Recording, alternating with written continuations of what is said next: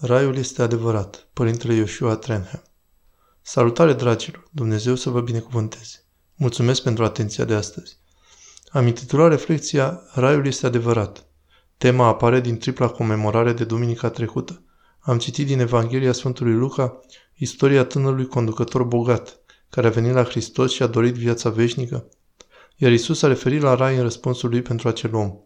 Am citit și din epistola Sfântului Apostol Pavel către Efeseni, capitolul 2, unde îi descrie pe creștini ca fiind ridicați la ceruri și așezați la dreapta lui, Tatăl din ceruri în locurile cerești.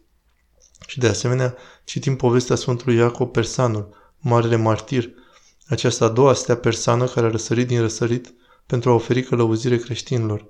Toți trei au un nucleu comun în inima lor de a prezenta centralitatea absolută a raiului ca ținta vieții creștine. Unul dintre cele mai șocante lucruri din timpul activității publice a Mântuitorului nostru către națiuni și către oamenii cărora le predica Isus era accentul constant pe lucrurile eterne. Pentru ca un rabin evreu să vorbească atât de mult despre rai și atât de multe despre iad, absolut nemai auzit. Nimeni nu a făcut asta. Nici un rabin anterior, nici un profesor evreu anterior, nici măcar nu a vorbit îndeaproape despre eternitate, așa cum a făcut și continuă Isus ne chema în mod constant să nu ne concentrăm asupra răsplătirii pământești, asupra obținerii de ținut pământesc, precum cel care fusese promis patriarhului Avram, nu la pace pe pământ. El ne-a chemat la împărăția lui Dumnezeu. El a chemat oamenii să caute împărăția cerească și să se teamă nu de a fi bolnav, nici de foamete, nici de cutremur, ci de a se teme de judecata iadului.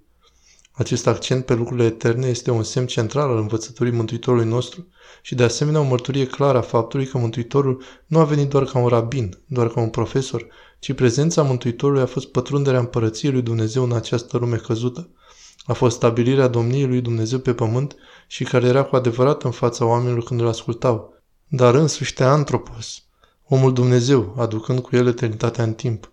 Raiul este absolut real și aceasta este tema lecturilor din această săptămână. Tânărul bogat și-a dorit viața veșnică, dar și-a dorit și pământul. A fost concentrat asupra pământului și legat de el pentru că era un om care deținea multe proprietăți. Dar Isus l-a chemat la ceva mai mare, la o proprietate care era mai mare și care nu va trece. Vinde tot ce ai de săracilor și vei avea comoară în rai și vină după mine. Și omul a plecat foarte mâhnit, foarte mâhnit că nu s-a putut reorienta spre rai, cel puțin în acel moment. Poate că a făcut-o mai târziu. Sfântul Pavel descrie viața creștină în principal sub imaginea noastră legați fiind de Hristos, fiind in Cristo, fiind atașați de El, organic uniți cu El ce are loc. Sfântul Pavel spune în Sfântul Botez, Roman 6, și acea unire se adâncește de-a lungul timpului și suntem uniți cu un Hristos care este proslăvit în ceruri, care stă în cerul la dreapta Tatălui Său pe tronul lui David, unde își exercită glorioasa domnie peste lume până când toți vrăjmașii lui stă așternuți la picioarele lui și apoi va veni sfârșitul în slăvita și a doua sa venire. Așa că aici tema epistolei este aceeași cu tema Evangheliei, Iisus chemând la cer și în epistolă vedem că Iisus ne-a sădit.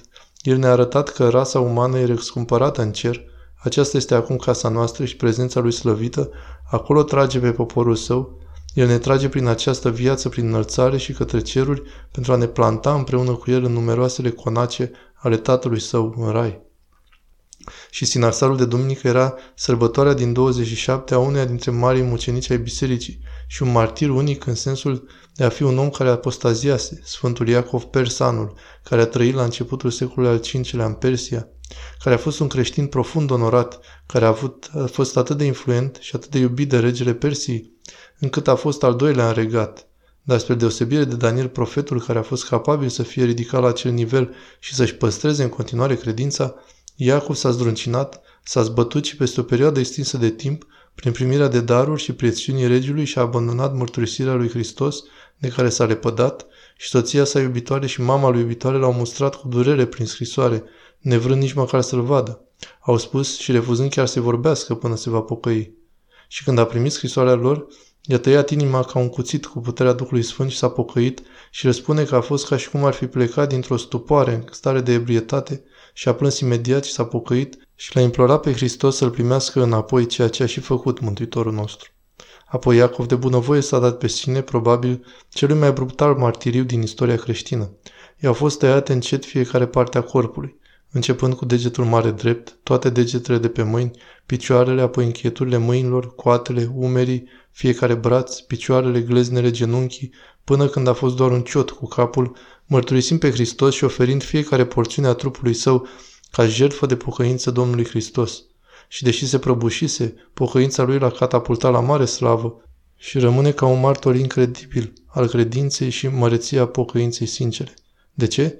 Pentru că a recunoscut și a știut că împărăția lui Dumnezeu era asupra lui și că era în amenințare cu focul iadului pentru apostazia sa și că oferindu-se pe sine și trupul său ca martir, Domnul Hristos îl va primi el în împărăția sa cerească. Și asta este de fapt exact ceea ce a avut loc. Dragilor, raiul este adevărat, raiul este casa noastră și Mântuitorul nostru ne așteaptă și ne cheamă să luăm acel regat, acea cetățenie, acea destinație, să o luăm extrem de în serios, mai în serios decât o facem cu orice asociere pământească sau regat sau cetățenie. Asta este ceea ce ne cheamă să facem Mântuitorul nostru, dragilor. Aceasta e moștenirea voastră cuvenită, aceasta este viitorul vostru. Ochiul nu a văzut și urechea nu a auzit ceea ce Dumnezeu a pregătit pentru cei care îl iubesc. Dumnezeu să fie cu voi.